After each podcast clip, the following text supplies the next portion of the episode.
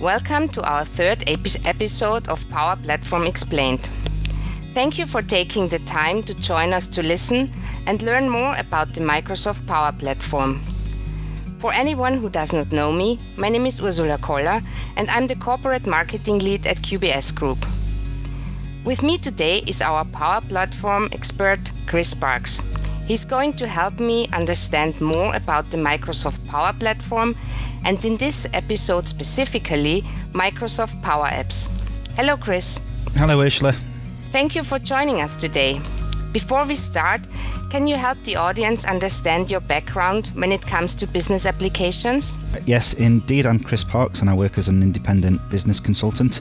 My background originally was in software engineering. I spent time early in my career writing line of business application extensions for accounting software, and I also worked for a UK independent software vendor or ISV in industry terms, who provided HR and payroll solutions to the UK market.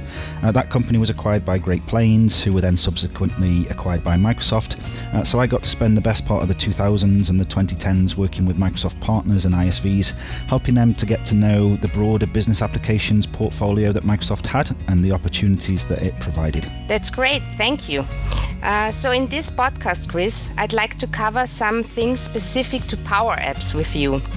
When we covered Power Platform in the first episode of this series, you mentioned that Power Apps are a component part of the Power Platform and that they could be used to build and deploy customized applications. Uh, indeed, I did, and yes, they can. Uh, I talked specifically about the iPhone and how the expression there's an app for that entered our everyday language when it comes to mobile devices, uh, and then how the Power Platform, or Power Apps in particular, really brings to the fore the expression there's a business app for that uh, right now. Okay, so when it comes to these apps or applications, what does Power Apps provide? That means a partner should start to take notice and get to know more about what they are. Yeah, so uh, Power Apps provides today what is known as a low code developer environment that can be used to build custom applications or apps for business needs. Uh, there are different types of Power Apps, including Canvas apps and model driven apps, as well as other things branded under the same product family.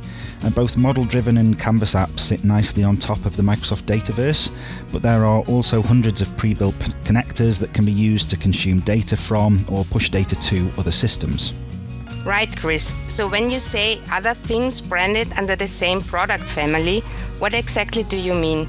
Yes, uh, of course. So uh, Microsoft acquired a company called ADX Studio back in 2015, uh, primarily to strengthen their web self-service product portfolio. And there's a product now known as Power Apps Portals, which is the modern-day equivalent of ADX Studio web portals. Uh, the original product was built by the Microsoft ISV partner natively on top of what was Dynamics CRM. It became Dynamics 365 portals and then more recently Power Apps portals. Okay, so that's the history of the product, but what do these Power Apps portals actually provide? Well, although they've been rebranded and have technically evolved over time, the concept of these portals hasn't changed.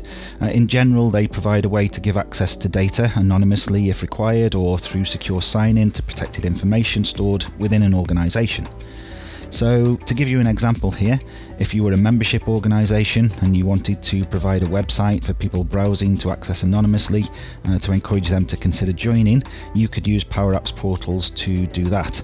Uh, and then for any members that had already joined, you could also use it to provide secure access to additional content repositories or personalised member areas. Right, this is clear. Then also, Chris, what is the difference between a Canvas app and a model driven app? You have mentioned both. Can you help me understand why they are different? Uh, yes, I can, uh, of course. So, model driven apps are designed and built on top of the Dataverse. Uh, Microsoft's own first party apps, such as Dynamics 365 for Sales or Customer Service, are examples of model driven apps in their own right. And one of the things that Power Apps provides is the ability for anyone to create a model driven app that can leverage the same user interface as those first party applications.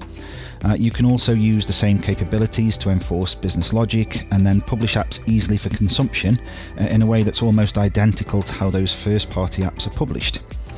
Uh, usually, you would start the creation of those apps with a structured data model in mind, hence model driven apps. Uh, canvas apps start from the opposite end of the design thinking.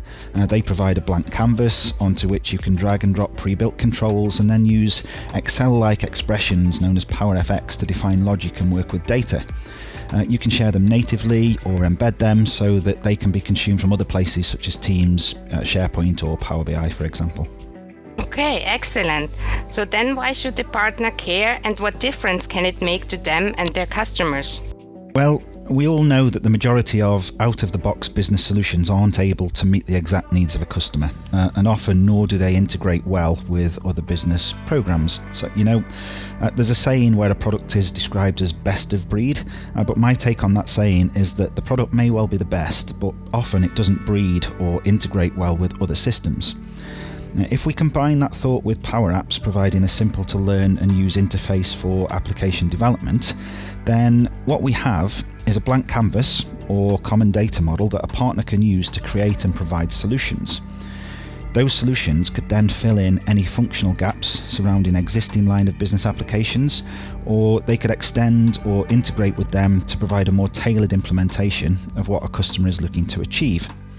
Uh, finally, for me, one of the really nice things about Power Apps is that once you've created and published an app, it then renders really well across all of the standard platforms for web and mobile applications.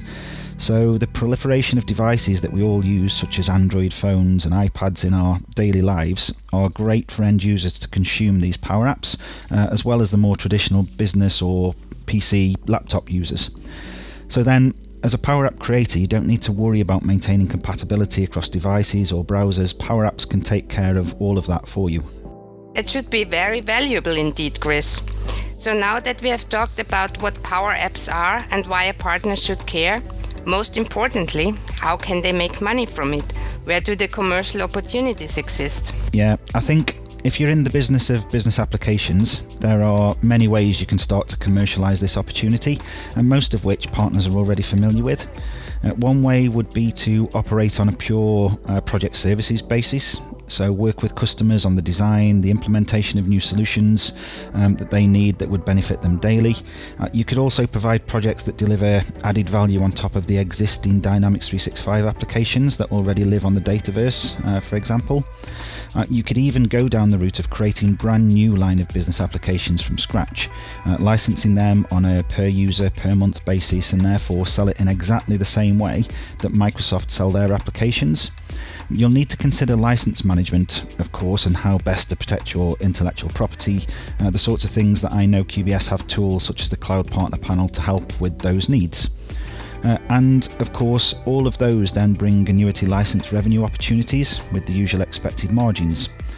So, bearing those things in mind and then factoring in ongoing development for customers as their needs change and evolve over time, uh, there are many ways that partners can consider that would enable them to begin to make money from Microsoft Power Apps. Thanks again, Chris, for these useful insights. So, this was our third edition of the QBS Power Platform podcast. Be sure to join us next time as we continue to explore more of the Power Platform technologies in detail, explain additional use cases, how to license, and the next steps to learn more. Follow us on our podcast channel or visit qbsgroup.com.